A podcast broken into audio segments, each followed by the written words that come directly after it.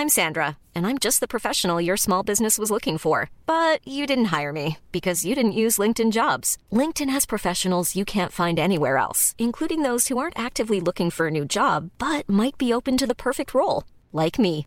In a given month, over 70% of LinkedIn users don't visit other leading job sites. So if you're not looking on LinkedIn, you'll miss out on great candidates like Sandra. Start hiring professionals like a professional. Post your free job on linkedin.com/people today.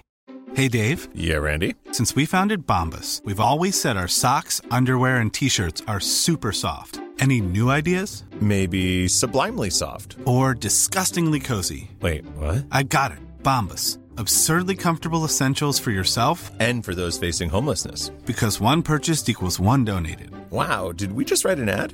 Yes. Bombas. Big comfort for everyone. Go to bombas.com slash ACAST and use code ACAST for 20% off your first purchase. Hey, it's Ryan Reynolds, and I'm here with Keith, co star of my upcoming film, If, only in theaters, May 17th. Do you want to tell people the big news? All right, I'll do. Sign up now and you'll get unlimited for $15 a month in six months of Paramount Plus Essential Plan on us. Mintmobile.com slash switch. Upfront payment of $45 equivalent to $15 per month. Unlimited over 40 gigabytes per month. Face lower speeds. Videos at 480p. Active Mint customers by 531.24 get six months of Paramount Plus Essential Plan. Auto renews after six months. Offer ends May 31st, 2024. Separate Paramount Plus registration required. Terms and conditions apply if rated PG. Hello and welcome to the Collecting Addicts podcast, episode number 16. What a journey it's been. First up, this week, Formula One. Now, there's already been some argument on our little group chat about the fact there was nothing to discuss after this week's race. But I think that's completely wrong because there's lots to discuss, don't you? Because it really was full of incident, but not the kind of incident that we want to be discussing. Over to you, Manish. Um, I have just read a tweet from Karun Chandhok, and um, Toto Wolff said that the race was boring, and um, he's apparently asked the FIA to have a look at boring races. And Karun Chandhok pointedly tweeted, um, "Didn't hear you saying very much in 2016, comma Toto." and I think, Yeah. I- Go Karun.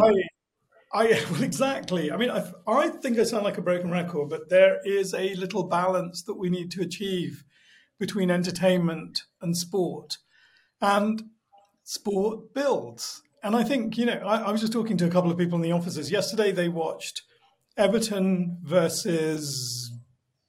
I can't remember. Is it Southampton? The bottom line is there were two clubs. Leicester. Everton, Leicester. Leicester. Leicester. Leicester. There are two clubs at the bottom of the Premier League, and they're Almost fighting for survival right now.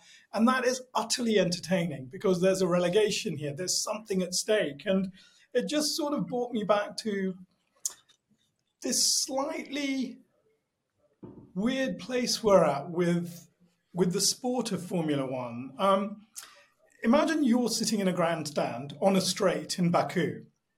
What is the difference between an exciting and a not exciting race? If you're if you're on a grandstand on a straight, what you see is cars going past very very quickly. Williams actually going past at 344 kilometers an hour. You you don't really know who's in the lead and you don't really know who's in last place because it isn't really like that. So, what I would argue is creating an expectation that just says every single Grand Prix is going to be absolutely scintillating from beginning to end. Kind of, it's the antithesis to enjoying it as a sport. Yep. Sport sometimes produces these nil-nil matches, which are matches of attrition or whatever they are, and that's okay because it's it's going to build. And I just wish, I just wish, especially team principals wouldn't use the B word to describe Formula One. It's incredibly exciting. That's the bottom line. Yep. I think I think most of us can agree with that. I I, I, I find the level of hypocrisy with utterances like that is difficult because I'm a bit of a Toto fan, a bit of a man crush on him sometimes. I do like him, but but they they talk about boring races and yet they all protect the jewel in the crown, Monaco, which delivers consistently very little year on year. But they view Yeah. that as the as the you know the apex of, of Formula One. But it's it is visually one of the most boring bits of sport that you'll see all year. Um, what do you think, Neil? Well, I have to say, I'm rather embarrassed about my um, little bit off the mark prediction of Lewis being on the podium. So I'm sort, I'm sort of licking my wounds from that.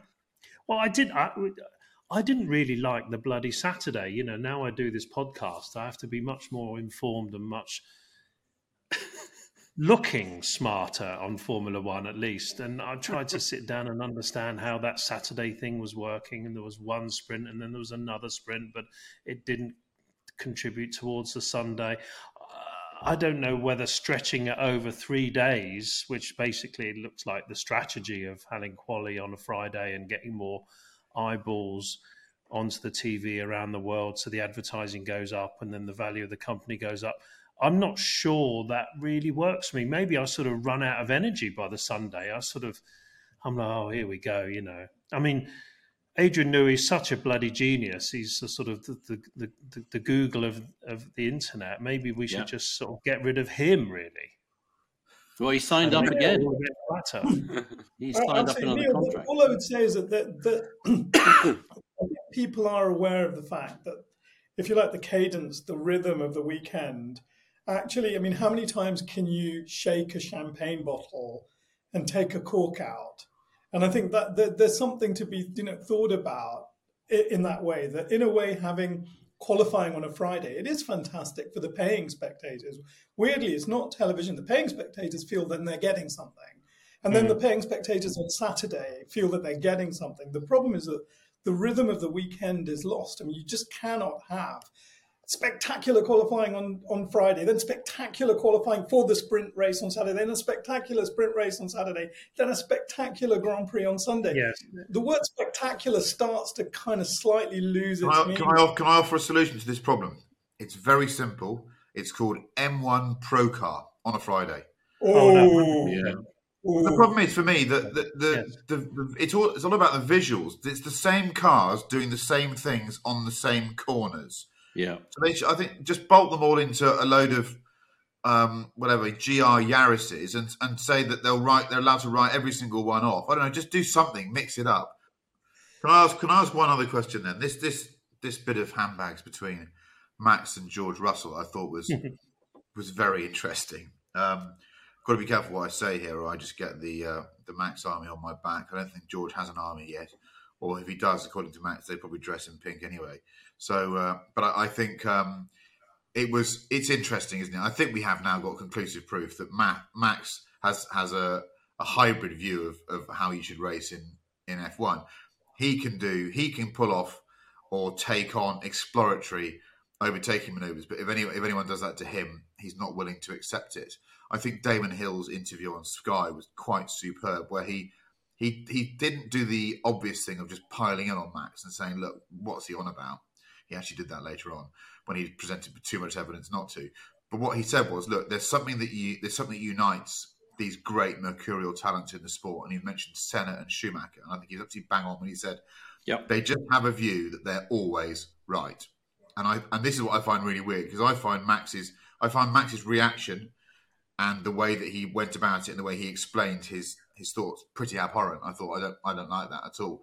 No. But in the context of what Damon said, I thought that's what makes that's what makes him what he is. That's why he's going to be multiple multiple world champion because he's just so single minded. He's been brought up from the, air that big to not accept anything other than his way yeah. of doing things. Yeah, I, ha- I, I, admire it, but my God, is it ugly to see sometimes? is that a fair summary? Yeah, yeah, I think it is. It was. Um, I, I that's right. Schumacher, a little, little bit more of Max on Saturday and I think George handled himself really well. I think he, he refused to be bullied on track, refused to be bullied off track. I think he handled himself really well. It's odd. Um, my boys quite often points out to me on social media, so on Instagram and Twitter and TikTok, for some reason George doesn't get a great press. There's been the last year or so a little bit of sort of negative, which I, I personally don't get at all. I think he's a super bloke, lovely bloke. Uh, he doesn't come from a very, very wealthy background. He's there purely on talent and determination and grit. Uh, and he seems like a decent guy who is prepared to race very hard. He did it last year with Max at Barcelona. That worked really, really well. So I think part of it, I suspect, was Max felt under pressure from Perez, and that was interesting this weekend that he couldn't get back past him, even in the race when he presumably had a fixed car. So I, yeah, I thought it was. Um, I mean, the, the, it was an interesting weekend. I mean, Nick De Vries, or as he very sadly is now being called on social media, Nick Debris, is really quite tough on him, Paul Blair. He must be thinking, this seemed so easy last September in Italy, and now it just seems impossible. I can't do anything right. And one wonders, particularly in that team, how tough it will feel. So I really feel sorry for him. Um, and Alonso, what has happened to Fernando Alonso? And can we have the real one back, please? I mean, first of all, on the radio, he was saying, I found a really neat trick with the brake bias on my car. Tell Lance. And the Lance was saying, Tell Fernando I won't attack him. If you forgot, this is Formula One. And then today, there's a report in Autosport I saw before we came on that said, Oh, yeah, um, Fernando's saying, Well, I, I, I'm going to help and support Lance in this because he'll be leading this team for another 10 or 15 years. It's extraordinary. Yeah, it's um, who are you and where? What have you done Where's with he Fernando gone? Alonso? Yeah, it is. It is bizarre. I, I, I think the makeup of the weekend is interesting because I, I, I found the Saturday a bit of an emotional roller coaster. I saw the incident uh, on in the sprint race. I didn't like much about it from Max's perspective. I didn't like obviously the. It's never a good look when you're yelling at each other in Parc Fermé. You know, we all know that's what you do in sport, but it's never a great look, is it?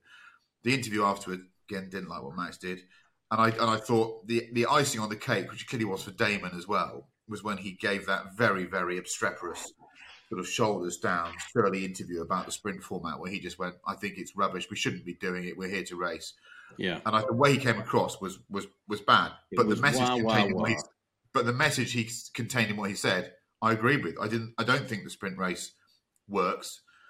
I don't. Re- I don't understand the need for it. f quite frankly, as Manish said, I, I the cadence of a racing weekend from a spectator's point of view has been totally lost. It's a bit like trying to force the pace of Test cricket. It's a game. It's a, it's something that has to evolve over a weekend. And so you should, if you go on a Friday, you should see the cars testing. You should see the long runs. You know, there's no food for the real enthusiast anymore. It's it's become very gratuitous, and I think Formula does this at its at its cost. I, I, it has to be very careful that, that you want, if you really want to put on some wham bam racing every single uh, day, or you know, every single half a day. ah, It's a nil sum game. I think it's thin end of the wedge. How many other cliches can I come out with? I think you're gonna. I think you're gonna struggle to maintain that because, as Manish pointed out at the beginning, some races are just boring. They're going to be. Yeah. They always were, weren't they? I Yeah. suppose. Yeah. Yeah. And in the in the Football World Yeah. Cup or the Olympics. It would be then nice if the it'd cars sounded bloody better, though, wouldn't it? It'd be it, it would be okay in a way if it was boring if they would have big fuck off six liter V10s in the back. There, there is that, but I see again. I, I don't think they they don't sound like the V10 cars, but nothing does. And I, I, hmm. when you go to a race physically, they still sound pretty bloody exciting to me. You know, if you, if you go somewhere where there's noise ricocheting off the walls, they don't sound like a Yaris GR to refer back to my No, speaker they- friend. They really don't. No, they don't. I love the idea of chucking them all in a 911 GT3 RS in fabulous signal colours, Smarties, and bombing around. That would be fantastic. Yeah. I, I- I think if they want to, they want to break it up, it's it's very interesting. I was having, I I was playing golf yesterday with someone, and they they were saying that their Well, you're playing seventeen-year-old daughter is really into the sport. And um, yeah, I know I, I do like I like to play golf now and again. Everyone will tell you that I've got a terrible slice. Um, but the idea of someone saying my seventeen-year-old daughter's really into Formula One, well, I mean, they're doing their job, aren't they? That's a, Yes. that's a lovely, it's a lovely statement to hear. Yeah. But then you're then you're fearful for the sport that's being served up. That's the strange thing. Um, moving on. Next subject. This is a massive subject and one that I I was initially resistant to when it was written down, um, and that is lightweight cars. Oh. There's some there's some really passionate voices here about lightweight cars, and I'm totally torn. So I'm going to sit here. By the way, I'm feeling a little bit rough today. Um, I'm going to sit here and um, and say to Neil Clifford, give us your passionate defence of lightweight cars. Oh, I think it's everything. This is the best car category. It's my obsession. It's the I don't really know why because as as I've said before, I'm not really a great bloody driver. I've been at Goodwood in a GT3 RS 3.8, blah blah blah, and been overtaken by a Ford Mondeo sort of thing. So I'm I'm a complete sucker just for the the sheer engineering beardiness of the whole thing, whether it be the 3.2 Club Sport with the lack of central locking and you've only got a sun visor on the driver's side and the alarm's been taken out and the sticker on the 996 GT3 RS, which is probably the number one little item that I remember reading that. When it was it? 2010? No, five. Was when did that 996 GT3 RS come out? And there was a 04. sticker oh instead 04. of 04. I'm like, oh my God, those Porsche people are just bloody brilliant, aren't they? The no rear seats, the Uh, the, the, the car that I'd love to own is there's a 928 GT Club Sport. It's just yeah. called a Club Sport, no GT. It's called a 928 Club Sport. Yeah. And I've had the GT, I've had the GTS, I've had the manual, I've had the auto. I've, you know, it's a, it's a shit car actually to drive. It's brilliant to look at but I'd love that the club sport version of that with those lovely D90 wheels with the little dish thing. What was the weight saving measure on the club sport that was very obvious to see? Single wing mirror. Exactly. It had one wing mirror. Wow. Yeah. That's true. There was also, I mean, and being a nerd, there was also a car called. They only made about twelve of these. And I think Ed will remember this one that Derek Bell had as a daily. I think it was called a 98 S4 Special Equipment yeah, it, was a, basically a right-hand drive club sport, and, they, and yeah. they, gave Derek Bell one as a as his company car, and he just waxed lyrical about it. Anyhow, I'm sorry, I'm just being a nerd here, but well, I, I totally get it. I mean, I've got a we've got a little subject coming later, which is linked to my obsession of these things. You know, the the M3 Club Sports or the CSL, sorry, it's those lightweight door cards, that carbon fiber lightweight door card.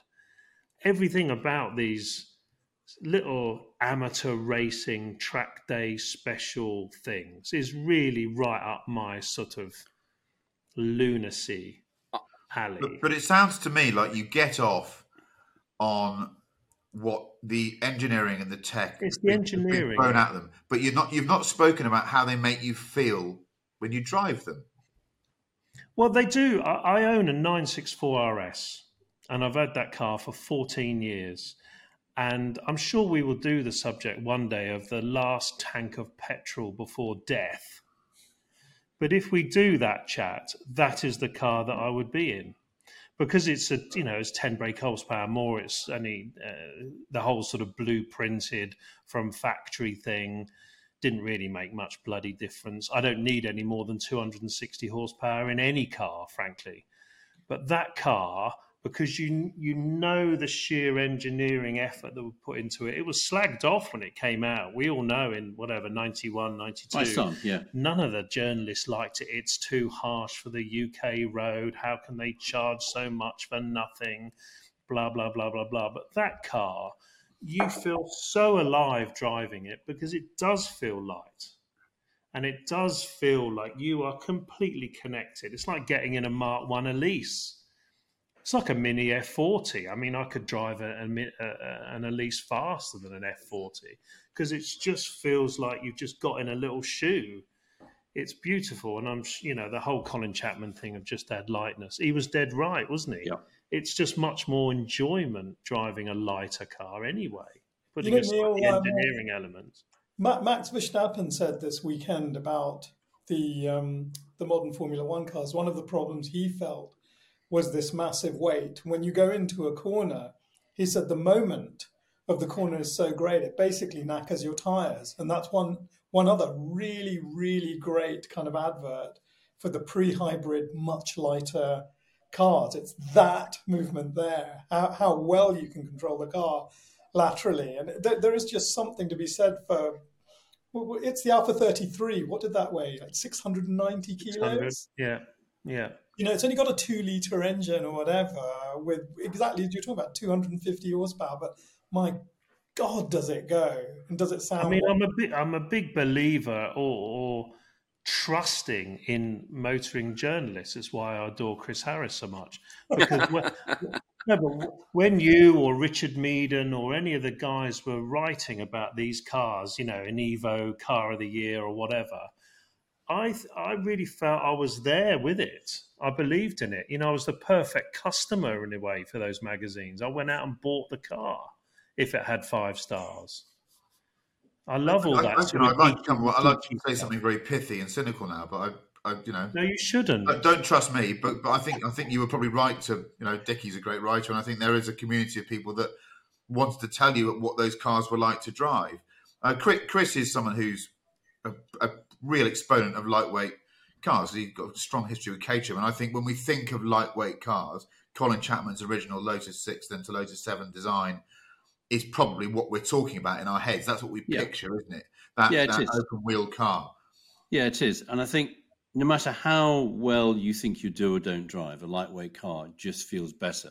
It should feel better as soon as you get in and start to move it. It just it will just feel like there's less inertia, less effort is going into everything, and, I, and that just feels lovely. And I think those of us who have been lucky enough to driven Caterhams, Caterham Sevens, let alone race them, there's something just wonderfully expressive and liberating and lovely about how they feel. If you can you can translate what you're what you feel and what you want it to do much more quickly and easily.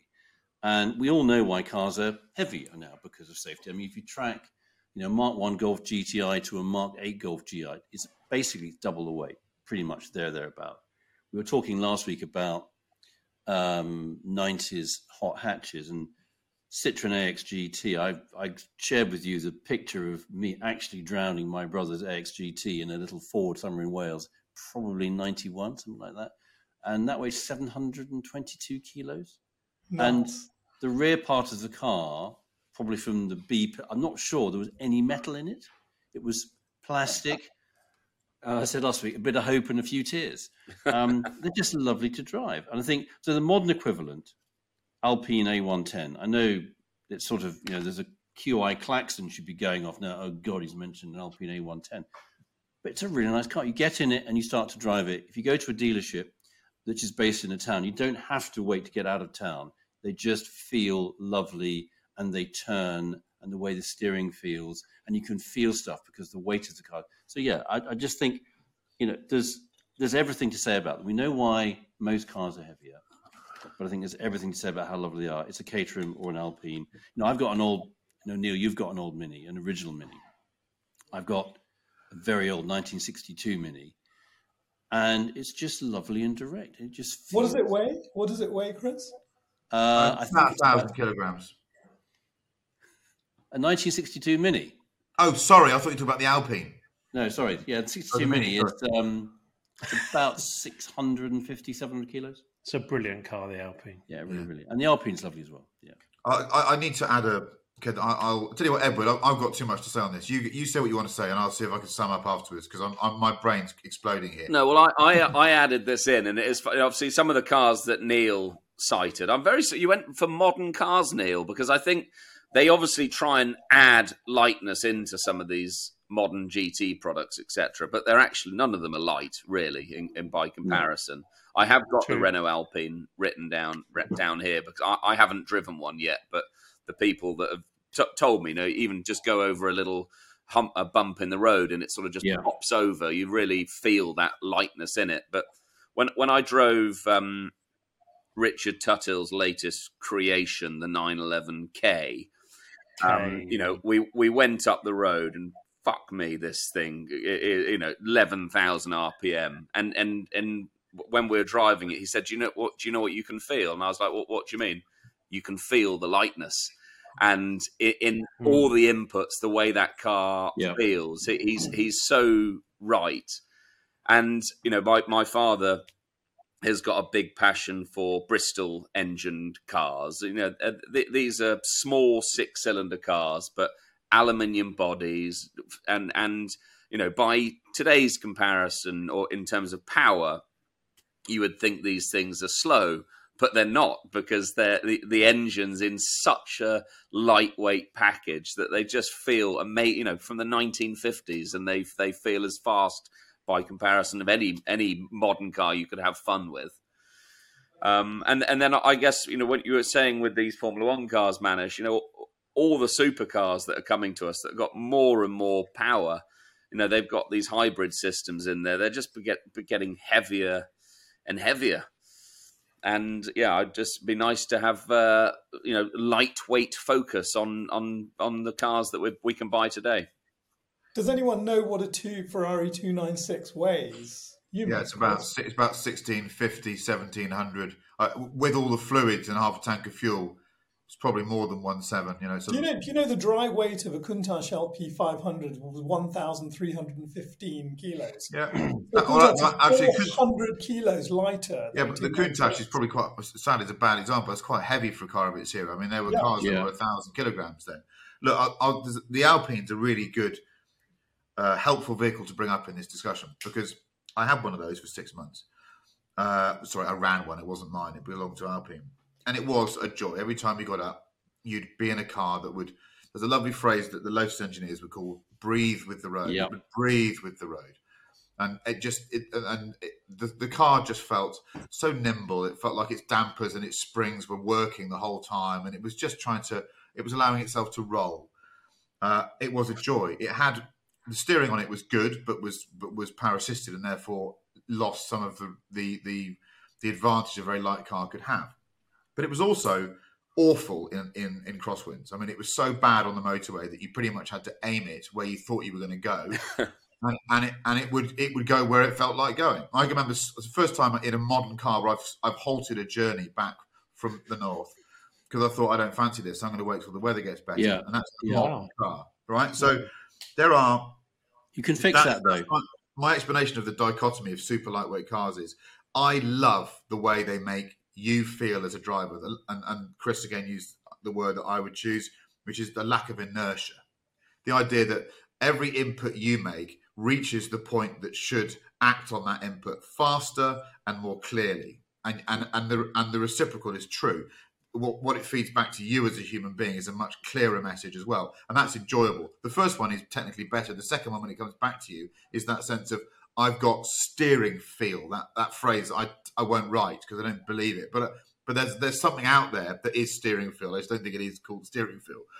Um, but it's strange that quite often these super lightweight driving experiences, I think, are a bit flawed on the road because they mean that you you don't have very good traction you actually don't have much power. So you have to drive on momentum, which means that you're out of sync with all the other traffic on the road. And increasingly, if you're in a convoy and all your mates have got bloody fancy turbocharged Ferraris and Porsches and you're in a lightweight car, you, you might as well park it up. Because every time there's a gap, they'll squirt it and go, and you'll be there going, "Oh yeah, I'm just I'll catch you up with my steering wheel in a minute. Uh, so, so they're a bit out of sync. They're a bit out of sync with the way everything else works. Um, and I, I, also believe that, and this is this is a sad it's a sad reality check. Most vehicle engineers and vehicle systems manufacturers are now so good at their jobs and so advanced that they've kind of cheated physics. Yeah. And if I gave you a car that weighed a thousand kilograms from 1985 and told you to go down a road and back to back it with a car that weighed 1700 kilograms now, you'd say that the modern car steered better, that it stopped yeah. better, that it gripped mm-hmm. better, and most of all, that it felt more agile. And agility is a word that I think we absolutely use in conjunction with lightweightness. So I, am a bit mm. torn. I, I, love the way lightweight cars feel, but I think there are quite a few downsides to that. Um, it's it's difficult, but I, but I also remember from my from my car testing days that one of the things I'd always advise Cub road testers when we did those big group tests, you know, the Evo Car of the Year or the the Autocar Handling Day thing, was to there'd always be a Caterham. A Caterham would always get into these things because, rightly so, because as a driving device, they're wonderful. I'd always say to to the youngins, drive that in isolation. The worst thing you can do is drive a Caterham, then jump out of it and drive a 964 RS afterwards because it will feel like a boat. Anything yeah. after a Caterham will feel like a boat. Yeah. Nothing compares. So don't try and compare the two. You just really yes. need to separate those things out. I think the and what this does, my, my summary on this sort of this awful monologue of mine is, I think you need both. That's always the solution we come to in these podcasts. You need, you need. You, I, I, think if you only had a Caterham, that's potentially um, you know you, you, might be missing out on some stuff, and also yeah, I've, a bit I've tried living winter. just um, with a Caterham. It's that was my, my problem with owning. I've, I've, had a couple of original Elans sprints. They're amazing cars. I mean, amazing. So fast, you can't believe it. That lovely little engine for a four cylinder engine is one of the best sounding little things. The problem is, I felt that I could die. Yeah. And if you if you got hit in with anything in that, a because I'm a shit driver, as I say a lot, but also because it's so small that no one bloody sees you, even if it is bright yellow, you are likely to lose your legs and that's why I, I got rid of it in the end. Even though as a driving device, as you say, Chris, it's it's not much to beat it. Chris Cooper. Yeah, so uh, I've tried living with a Caterham, just a Caterham, and it's it's slightly hard work. It's slightly hard work, um, but I. I'm Sandra, and I'm just the professional your small business was looking for. But you didn't hire me because you didn't use LinkedIn jobs. LinkedIn has professionals you can't find anywhere else, including those who aren't actively looking for a new job but might be open to the perfect role, like me. In a given month, over 70% of LinkedIn users don't visit other leading job sites. So if you're not looking on LinkedIn, you'll miss out on great candidates like Sandra. Start hiring professionals like a professional. Post your free job on linkedin.com/people today. Many of us have those stubborn pounds that seem impossible to lose, no matter how good we eat or how hard we work out. My solution is PlushCare. PlushCare is a leading telehealth provider with doctors who are there for you day and night to partner with you in your weight loss journey. They can prescribe FDA-approved weight loss medications like Wegovy and Zepbound for those who qualify. Plus, they accept most insurance plans. To get started, visit plushcare.com slash weight loss. That's plushcare.com slash weight loss. You may use expression that people at Lotus use that a light car will breathe with the road. The Alpine definitely does that. It's it hasn't fallen into that trap, which lots of people these days assume is the right answer, which is making it too stiff and a little bit of body movement and softness, the car will breathe. I mean, crikey, I drove uh, a 992 GT3 Touring back from the Bicester uh, scramble thing the other week down the A41. It was next to an impossible task because the roads are so bumpy and uneven. Whereas an Alpine would have just glided down it, but actually probably more enjoyable because of the way that it works. So I think there's if you can find a way of having something like a Caterham experience in your life, then it will keep the dream and the appeal of a softly suspended lightweight car. Even racing versions of Caterhams are still quite soft because it's that movement of roll and the way the weight moves forward and aft, which just gives you feeling. I mean, sort of, I agree with Chris. You know, steering feel. What do you mean? He said, but you can feel stuff through how the steering wheel moves in your hands and I think lightweight cars just accentuate that. So um, I, I, hope I'll always be fortunate enough to be able to have space in my small uh, garage, the Neils, for a very lightweight car. They're top. I uh, I'll tell you that one one thing that I think summarizes this quite nicely as well. Um, I raced a Lotus 23 at Goodwood a couple of weeks ago. Oh, that was lovely, uh, and I mentioned it on this podcast. It belongs to Chris Goodwin, who uh, was the guy that defined the modern era of McLarens, the, their driving dynamics, and I think they're some of the best cars I've ever driven. Um, so he sort of started with 12C, and he probably ended around uh, 600 LT. So that bookends probably the, that, that era where there were some spectacular cars. And he bought the car because he wanted to understand what genuine lightness meant. He, you know, his his background was uh, was in racing, but he said, if I'm going to understand the dynamics of a really light mid-engine car, I better buy one. So he bought this thing and started racing it. And it, it, the bizarre thing is that if you drive this thing, the way it steers and the way it responds to steering inputs, you go, I've been here before. And it is the DNA of that little car is in all of the modern McLarens, particularly for those lucky buggers that own a 675 LT. There is a DNA connection between your your amazing vehicle and the little Lotus 23 because the bloke that, that defined the way your supercar drives got himself drunk on this little Lotus. So I, I, mean, it would it would be wonderful, wouldn't it? It would be the only sort of positive I could see out of electric vehicles that there was an electric version of the Lotus 23 for the road that had 400 miles range and you could jump in it and it felt like that. I know it's sort of maybe difficult because of the battery, I suppose, but that's what we want out of electric about the future, maybe. Just, just, you don't need to be 0 to 60 in 2.2 seconds, do you? No. No. No, I You totally want to enjoy agree. the you want to enjoy the bloody thing. Where's the carbon tubbed manual gearbox electric vehicle that's got 150 horsepower? That's that's Yeah. that's what we're looking for. But the but the, sadly, those don't have headlines that sell in great numbers. Yeah. Um, right. The two car garage. My phone, by the way, just auto updated to the new iOS, and I have no idea what's going on. Manish can read it out. No, I got it. Here Oh, you go. got it, have you? It's 1980. This is not about me, by the way. It's 1985, and you're a rock star, restarting a solo career after huge success in the late 60s and 70s with a band. You have a huge country house and a home in St John's Wood near Abbey Road Studios, but owing to rather frequent substance issues, you won't have a driving license for a year. so, two cars, but you can't drive either. You love F1, you love rallying, you love Le Mans, but you have to be driven. Love it. By the way, this is Manish. Of course, Manish thought this out. okay, Manish, you better go first 'cause it's your baby.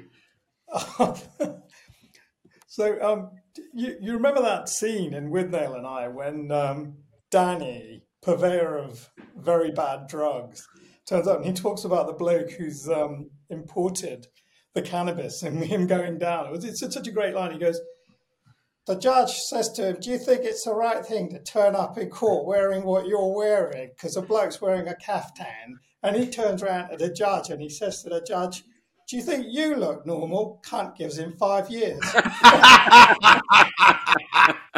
it's just such a monumental bit of writing. It's actually the first C bomb in in in Withnail and I. People remember it for Uncle Monty. Yeah. But he gets it. Anyway, so I was just imagining this poor guy who's kind of, you know, he's a hybrid of all of these rock stars that we knew, just pouring in a car for a year, and he just can't drive it. So the two that I came up with were the Rolls Royce Silver Spur limousine, the Robert Jankel. It's 45 inches longer. You know, it's got the middle seats, the TV, the fridge. I even found one with an aerial. They were $196,000. And I can imagine if he didn't have a woman in a bikini in the middle seat, yes, yes. That. If he didn't have a woman in a bikini, he'd just have his guitar. Oh, yes. What a car. Come on. Yes. Jankel was the man. We need to talk about Jankel at Oh, some point. Yeah. so, I, mean, so I just thought that was it. And the other one, it's got to be a Ferrari, hasn't it? But it's going to be a 412i Mhm. because it's just enough Ferrari for him to sit in the passenger seat, kind of pretend he's driven it coming out. And I think it would probably be red, but with tan leather. So the Jankel, Rolly, and the Ferrari 412i. I love it. The 412i manual and automatic, Manish. I, I don't think he'd care. You know? He's not if I it. dose you, I don't think he'd notice. been Every dosed. day. What's the street name for the pill? The, it's called the embalmer, isn't The, it? the embalmer. The embalmer. Balls, I'll swallow two of the fuckers and run a mile. Uh, right, Edward, you go. Well, I had the same bloody Rolls Royce. Are we on the, are we the same Google search terms? I'm going to change it though. I'm gonna. It's going to have to change. because we can't have the same car. So I'm going to have a Lagonda Wedge. Yeah. Oh, you bastard. Yeah.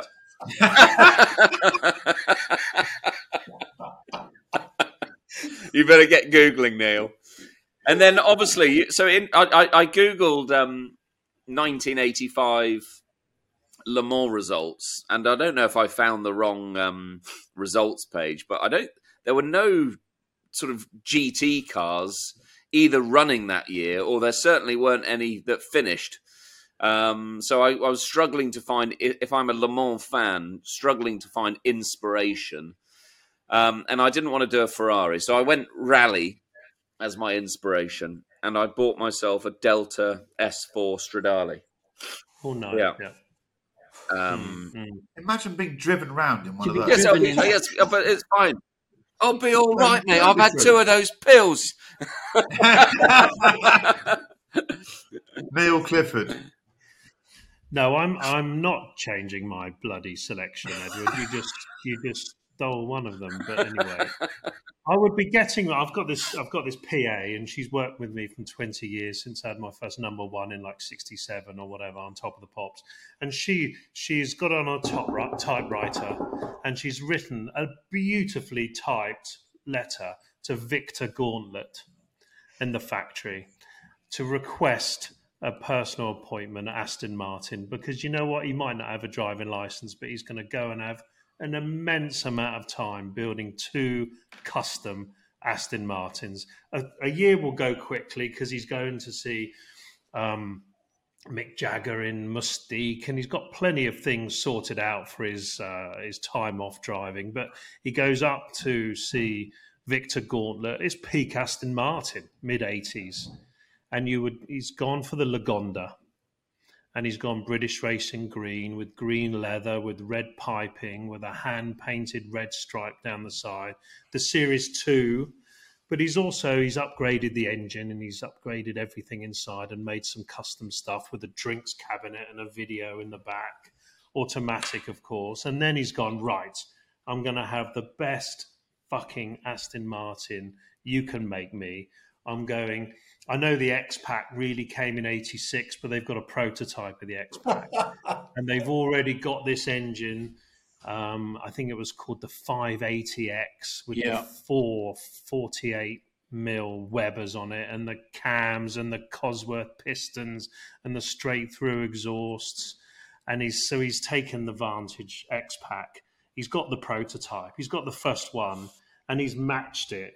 He's got two cars matching the same. The dark, non-metallic, very important.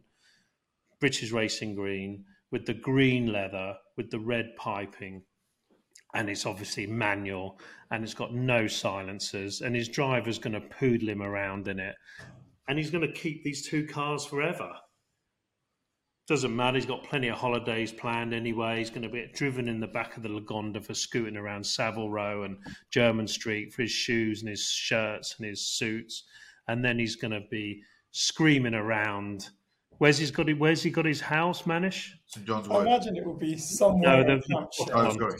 See that? Oh, he's gonna he's gonna ignore the ban. He's gonna fuck it. He's he knows all the local coppers, so he's gonna be driving around in the Aston anyway. he's not gonna be bothered about that. So two Uh, Aston two Aston Martins from Victor Gauntlett matching. That that was that was an out of body experience, Neil. I, I'm not sure you were aware that you were talking. I didn't. What did I say? That was just pure stream of consciousness. That's that, Yeah. that's how that's how we wrote the wasteland. Right, He's a on, mega Chris. hero for me, Victor Gauntlett. Mega hero, probably the number one hero of mine from the eighties. He, he, well, yeah, that, that's another discussion for the podcast. Chris Cooper. I'm not sure how you follow that. But maybe just so, read out the name well- of two cars and then move on. So the first thing I can say is I was pretty sure nobody would guess my two car garage, and so that proved to be. So it's 1985. The first car is a car you'd never buy if you had to drive it, and it's a Mercedes six. It's a Mercedes 600 Grosser. You'd only buy one of those if you knew you had to sit in the back. So I think a Mercedes 600 Grosser Yeah. would be the first car because you'd love sitting in the back of it. And when you could get to drive, I'd probably have the short wheelbase rather than the longer wheelbase one. I think that'd be a bit more fun.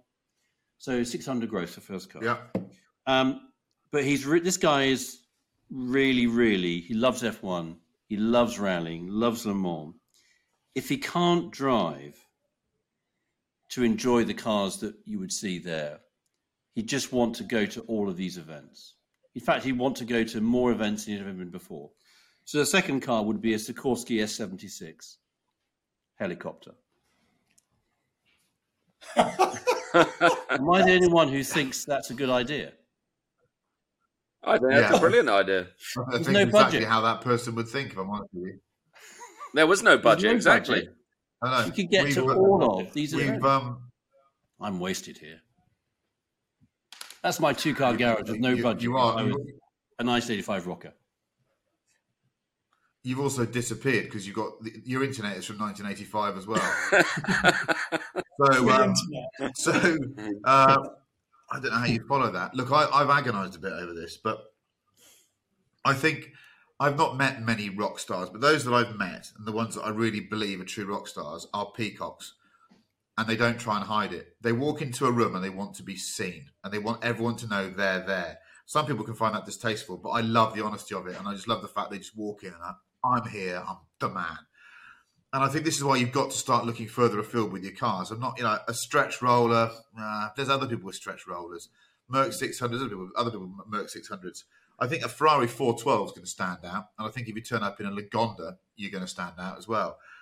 But I think if you turned up in all of those cars and I turned up in my Panther 6, the six wheel Panther, I don't think anyone, I don't think anyone's going to look at you because I'm going to be there going, lads, I've got four front wheels, and, and that was all that matters. I've got It's a Robert Jenko, Robert Jenko again. it's Jenko. Yeah.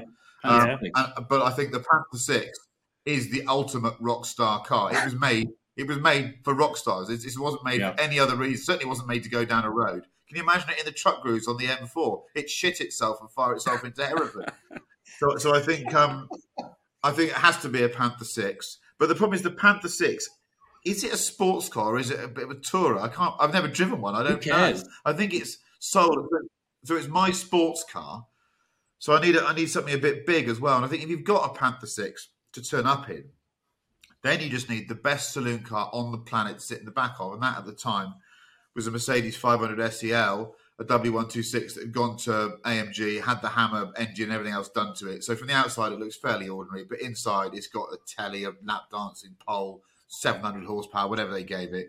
So for me, it's Panther 6 and a 500 SEL brand, uh, AMG. Bulletproof. Love it. um, now, um, oh dear, here we go. This this might offend some of the design community, particularly when you look at the people that are judging the aesthetics of what we're about to talk about. Um, what's the worst spoiler ever fitted to a road car? Oh, road! that's been a bit more detail added there.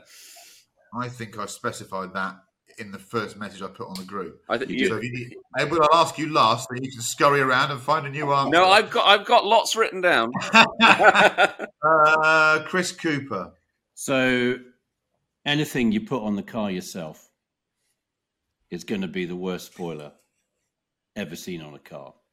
Um, they're never good. Sorry, anybody who. I mean, who was it?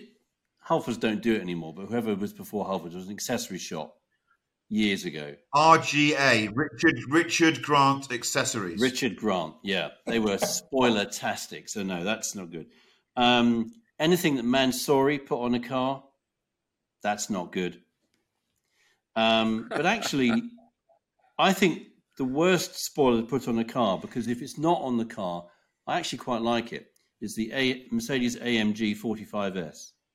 You put the spoiler on the car with the silly wheels and the blacked out windows, it looks abhorrent. You take all that off, it's actually quite nice. So, for the sheer, oh my God, what have they done? It could be so much better. The spoiler on the back of an AMG 45S. Sorry, Mercedes, and all those people who like those cars. Yeah. The car's great, the uh, spoiler's not. I totally agree. Neil Clifford.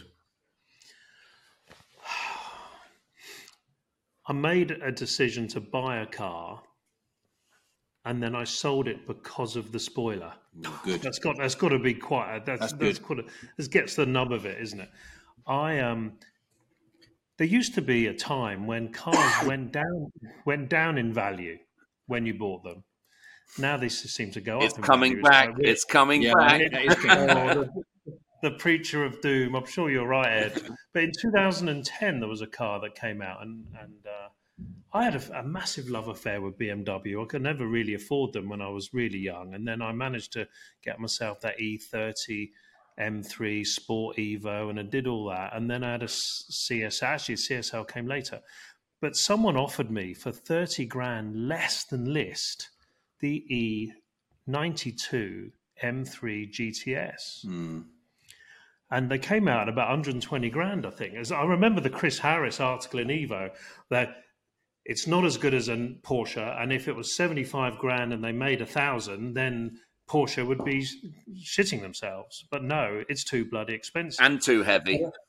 and too heavy. But I got the, I got this car orange, which is a little bit inappropriate as well. It shouldn't have been bloody orange. It even had an orange engine. They engine. were all orange, I think, weren't they? I think, yeah, they were. They, They were only all bought, they only sold five, didn't they? Yeah, well, I, I had one of them. I think it was about 115, 120 grand new, and I, I, I was offered it at 300 miles, 95 grand. And I thought, actually, what can be better than a lightweight? So you had all the sort of weirdo stuff of the perspex windows and the no rear seats and um, all that other malarkey roll cage. Of course, a roll cage adds bloody lightweight, adds, adds weight. But I remember this car coming off the trailer at my house, and I'm like, oh my fucking good God, what is that spoiler? it's literally like someone, it's not even Halfords, it's someone's dad in their shed has got a lathe. You remember those people in the 70s that had lathes in their shed and used to make bullets or weird shit in their, in their shed? Well, this spoiler was this spoiler was made in a shed in in Stuttgart, wherever BMW. I suppose no, they're Munich, aren't they? Um, and I thought, fuck, I can't drive around in that. And I kept it for a couple of years. Did about hundred miles on it, thinking, "Oh, this car's actually." It did I did sell it for more than I bought it, but I was just too embarrassed to drive it unless it was at night.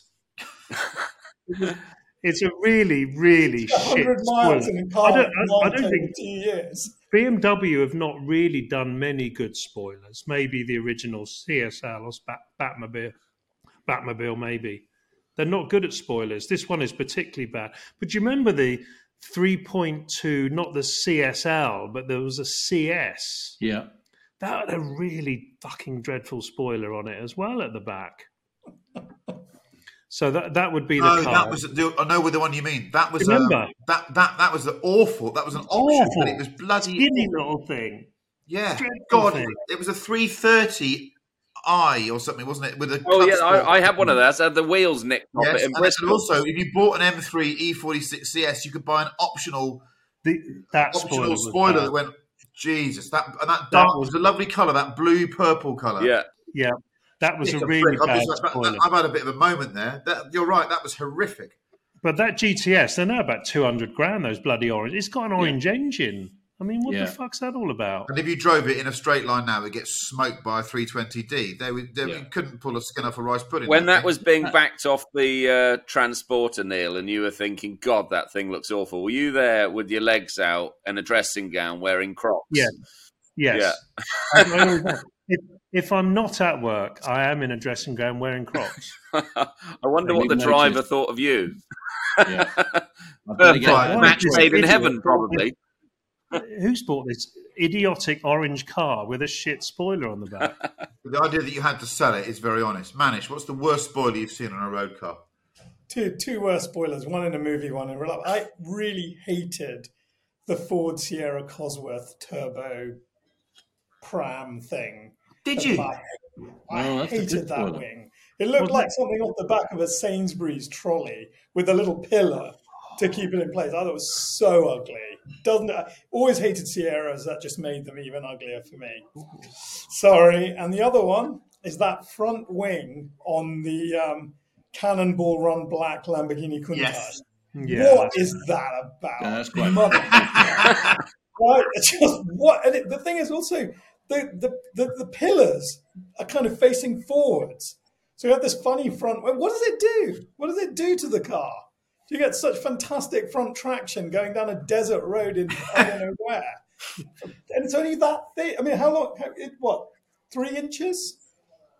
Three inches of wing? You know, six feet by three inches. I mean, how much downforce do you get from that? The, actually, you, it's a good point. This, the Countach is probably the most put upon car when it comes to having shit Yeah. attached to it over time, isn't it? Yeah. Edward would Yeah. love it. No, are you? Uh, yeah, I'm going last. No, you, of course you are. Sorry, Chris Cooper. I've already been. Well, what I was going to add was, You've already been. yeah, what oh, I no, was you've already been. though- Sorry, okay, right. So if you, but if No, you want to I was add, gonna- Chris, by all means, add.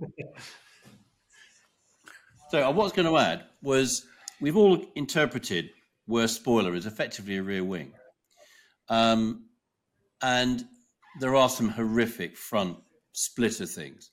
When Monkey, you remember when we raced that Caterham at the uh, Nurburgring 24 hour race? When Caterhams are still allowed in that race. Caterhams have got quite a lot of front end lift at high speed. It's not a good feeling. And a few places on the Nurburgring where there are sort of jumps. In fact, the worst one for a Caterham is probably not a jump for a normal car. It's on the Döttinger Höhe straight, just gone that long, long, long straight on the old Nurburgring. Near the end, there's a left kink, and then there's a bit of a bunny hop jump just into a dip before the last bit. The Caterham would take off on that. So unless you were pointing in the right place, you take off and end up in the green stuff, which is not a good outcome. So people have been there in previous years, decided, I know what we'll do. We'll put a front wing, like a single seater front wing, on a Caterham, because that will sort it. I mean, we thankfully never saw them all weekend, but it must have had 30 miles an hour for top speed and probably a bit of lift in it. So, no. Uh, as I said, anything you put on a car. Do you remember our, highly, remember our highly technical? Do you remember our highly technical solution to that problem? I can't. What was it? We fitted we fitted a front number plate. we did because that actually worked and because it basically stopped it air. We put a going underneath the car. I mean, everybody Oh, thought very it clever. had drag, but it didn't. It worked. Yeah, those are the No, days. we fitted it. So um, I. It's interesting hearing those because you've. I love it when my memory's jogged by what you lot say because I hadn't thought about the things you were talking about. Uh, not Edwards though, because he obviously had to change his because he's done a racing car because he didn't really. No, I haven't. Which is why he was asked to leave so many schools. Um, so I now, I think, I've, I've gone through this, and I, this is not meant to be an absolute dig at, uh, at a particular car company. There was a vehicle released a couple of years ago that when I saw the pictures of it, I, I just couldn't believe what I was seeing. Uh, it's the Aston Martin F1 edition of Oh, the it's Oh, God, how do we forget that? That That is spoil- it. I, I, I just I couldn't believe it. This is the. It, Yeah. it's, it's got an upward curve on yes, the edges. Yes, exactly. Bad. it, it, it, it looks like it looks like all of us sat down with eight bottles of Chablis, a sharpie, and some paper, and said, "Right, how can we make this car look sharp?" Yeah. Oh, how hard and, and, and? I, I just don't, I just don't understand it. And I also, the, the, just to show you how wrong we are and what a little ivory castle we live in, it's been a massive seller for them. They can't build them fast enough. The customers absolutely love them. You imagine how good it would have been if it would have been good, though. I know, but but but the the, the spoiler is just what. Oh, anyhow, Yeah. Uh, the idea that Aston Martin should have a spoiler, and Aston Martin shouldn't have a fucking spoiler, No. should it? Yes. It should. Somebody- it should just. It should just that be looked at your orange. shoulders. A Somebody looked, tiny little lip like the Vantage. Yeah. You know, Somebody designing like the that looked Victor. at the You know, that GTM. one off the one off Victor. That is one of the most elegant hypercars ever. Yeah, that is ba- took based on the um the, the the modern track car. Yeah, with- from the yeah, Vulcan. the Vulcan. Sorry, yeah. Yeah. So- But it's it's all got all the elements of the wheels, the little lip. You know, it's a. You're V12, quite right. It's manual. That's the most gorgeous hypercar that's probably been made. yeah, I agree. Yeah. Right. Um. So we've done. Well, oh no, we've no, done no, jump, up, up, up, Oh God, love it. Come Right. on, Ed. right. l- Now, what have you have you been googling? Have No, been I haven't. I, suddenly I wrote so many down last night. Um, well, f- first of all, obviously, we're going to have to do another session on the best spoilers. It would only be fair to the spoilers Yes, to, to, to do that. Yeah. Um, I have got M3 GTS uh, written down because that wasn't very good. But we talked a few weeks ago about Bangle design, and I think there was another design we're talking about. And as Neil said, you know, give it give it all time, and it, it in most cases it comes together. And when you're looking at factory fitted, original factory fitted spoilers, they've all aged quite well. Even the really radical ones, Plymouth Roadrunner, um, thi- Mhm. things like that. You know, F40. Um, but I have got a couple just to add in the in, in the mix that are shit at different price ranges. I'm gonna the Zenvo. That's one of them Ooh. with that Yeah. thing, the dancing wing. God, yeah. Convertibles with rear spoilers. So a, C- a CLK DTM convertible with a rear spoiler on it. That does It's that. bad. That's just that's just all It should, wrong. it should be ille- illegal, actually. Yeah. Yes. Honda, the latest Honda Civic Type R with, with the sort of scaffolding on the back looks pretty atrocious, but there is a winner. And, and unfortunately, the car it was added onto also looks shit as well. But it's the Chrysler Crossfire. Lose, lose. Possibly the worst car ever made. It is. It is a total, total dog shit. And they Yeah. put a spoiler on the back of one of them as well to make it look even worse. Yeah. I think I think I think you can have the crossfire. That wa- really was terrible. But the one special mention as well. You're quite right about convertibles. You're quite right. Convertible with spoiler doesn't work. There's a particular spoiler, and I'm, I'm sure both there's a few people here will will res, will resonate with them.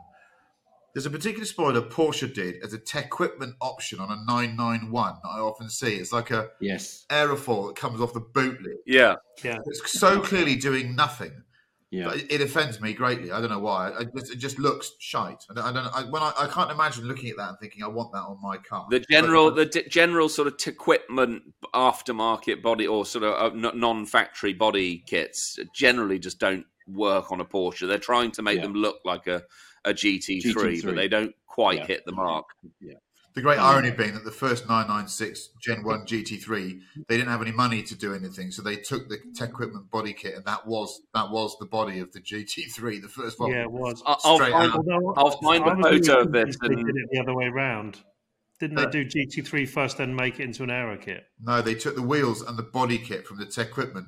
The, Mm. the, the wheels came straight off the Tequipment as well. They've admitted that. Anyhow, I'll find um, I'll find some photos of this car. It was a car that was for sale um, a couple of years ago with a company called Ashley Nickels, and it, Dick Lovett sold this car new, but it was it's a 993 Cabriolet in yellow with yellow wheels, and It's still and it still had the uh, the Dick Lovett order form on on it, and the owner, and I think Dick Lovett fitted it. It wasn't done at the factory. Had a 993 RS Club Sport rear spoiler Yeah. fitted on it.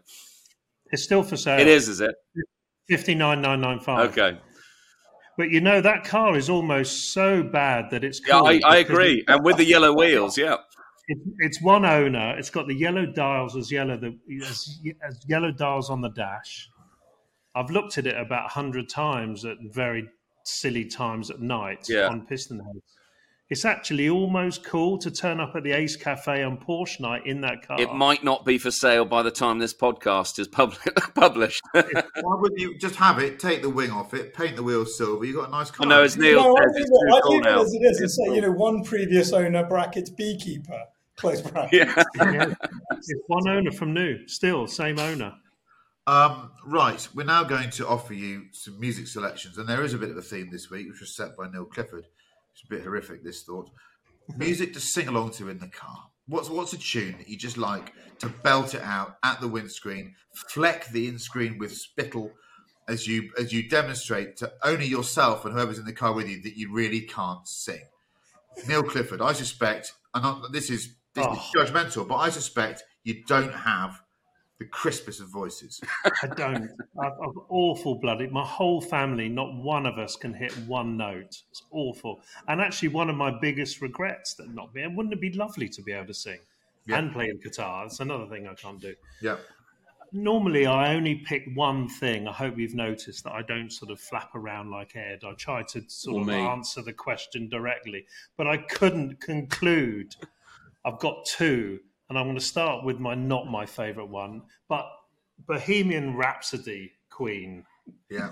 I mean, it's not just a song; it's a it's an anthem of anyone that was at school doing music lessons in the seventies. It's what my teacher would bang on. Even showed us the video about a hundred bloody times. That's an incredible piece of modern opera, isn't it? But Neil, I'm I mean, if you say you can't sing, you have to go and pick a piece of music that spans 4,000 octaves, don't you? No, that's true. Oh, But you know, it's the it's the only acceptable place, unless you're in a choir, to to be able to sing in a car on your own. But the the one I would choose, and this I won't I won't paint the whole story, but it's the the moment in my life, and my friends who are listening to this will remember it, where I laughed the most ever was a was a, a company conference in 1991, and it involved skipping an overhead projector a chandelier in a 17th century manor and a football.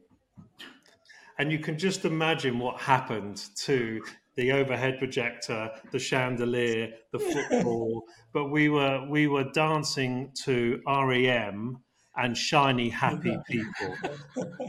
and it's just a fantastic bloody song. I would give one of my parts of my body, maybe not a limb, but something else, if I had the voice of Michael Stipe. There you go. and I, I, not only do I sing, but I also piss my pants on my own thinking about this chandelier and the football and the overhead projector. That's, Um, that's, that's my choice. that's lovely. Edward, you can go last because you've got to find another one. No, I don't. Right, here we go. Manish, bamboozle us. No, no, very simple. Simon and Garfunkel's Boxer. Ooh. It's such a great piece of music, and the great challenge with this is the Lila lies at the end. They all get louder and louder, but you don't. It suddenly just stops. Suddenly, la la la la la la la la la la la la, and that's what you have to do. You have to guess the la la la length.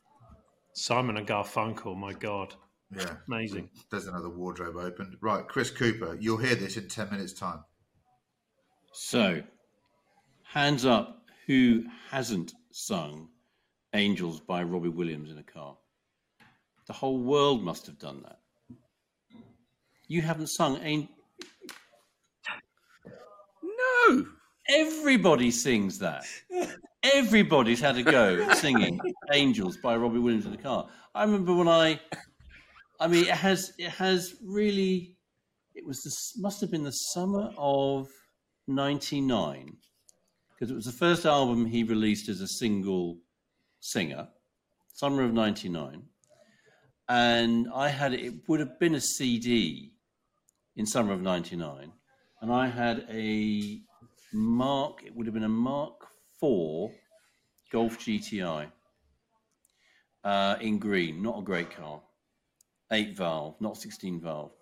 And it was the first proper year I was racing in Caterhams and I just loved the whole thing about going testing everywhere. And I'd drive everywhere that CD and that would come on and I'd just sing it the whole time. I thought everybody did. Is it just me?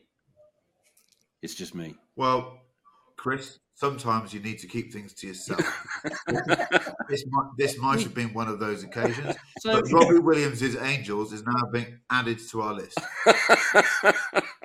it's a great car singing song Good song. Uh, uh, do you know what? I think uh, there's a lot to be said for for for Robbie there because I yeah I'll, I'll explain why I think that afterwards. Edward, what have you decided to go for? I can't believe you said I flap around, Neil. That's really unfair. well, not many people know this, but I'm actually, I should be a recording artist because I've got one of the best voices no one's ever heard. And in a car, I'm in tune and I, I, I'm, it's mind blowing, really. Um, and out of all the fucking songs in the world, how is it we can come up with the same song? uh, but but actually, it, it's probably Neil. You're right. It's probably not around, not about the song. It's about uh, the the singer themselves. Because REM, I can sit in a car and just I can sing them all. I, I think it's uh, brilliant. So I'm I'm gonna I'm gonna go with shiny happy people as well. We'll just that we, we can't have three thousand songs on our list as well. I'm gonna have to clear some out soon. Okay, blimey, that was thoughtful. Um, I I totally get the REM thing. I think part of the reason why REM appeals not just because it's it's really brilliant, simple songwriting. It's that the range of his voice is vaguely achievable for the bad singer. So you don't feel that you've got to throw yourself around. So even because the fact is that we all we're all embarrassed by our own singing on our own in a car. That that shows how shameful most of our singing is. That you're actually embarrassed at what you're hearing, not for the people in the car with you. Which is why my choice makes no sense whatsoever. Because there are certain tunes that, that that will come onto the radio, or I'll put them on a playlist, or they'll come up in a shuffle situation that I love. But I did a bit. Of, I did some road testing on this yesterday. There are some tunes that I just adore, but I don't sing along to them. I don't sing along to them. I just enjoy them as bits of music or I enjoy them as tunes, but maybe I can't even attempt to, to get anywhere near the vocal or, you know, it's just too embarrassing. So, for example, I love Van Halen Jump. You know, we've discussed that before. It's a, it's a fantastic tune, but I don't try and sing it. It's not a Mhm. sing along tune. So, for me, the ultimate sing along tune, whenever it comes on, and I can't get anywhere near it, is Elton John's Rocket Man. I just find myself wanting to sing. I want, I want to. It's a song that makes me want to be able to sing. you know, because it's just. It, it, he's, it's just a gorgeous thing, and I, it, it just climbs, and I find myself. I do sing along to it terribly, terribly, but I do anyway. So there you go, Mhm. Elton John, Rocket Man for me. Beautiful. Um, right, that wraps No, up. Man- Ma- I think Manish, have you got one or not? Yeah, Boxer by Oh, sorry, Simon sorry, Cowell. sorry, sorry. Jesus It hasn't changed in the last 45 seconds. No, no, fine, okay. Deary me, Edward. Um, so that that wraps up this week's uh, collection of shite uh, that's uh, shaped as a podcast. Uh, and I, what I, I need to apologise for last week that I, I bullied my way into saying that an Alp, a particular Alpina was was an automatic when in fact it was a manual. So I owe I owe Neil Clifford an- a thousand I owe- I. I owe an apology for that. Um, and he should enjoy it because it's the last fucking one he's ever getting. Um, and and I uh, and I hope that you'll join us next week, and I won't feel the way I feel right now. Thank you very much for listening. See you next week.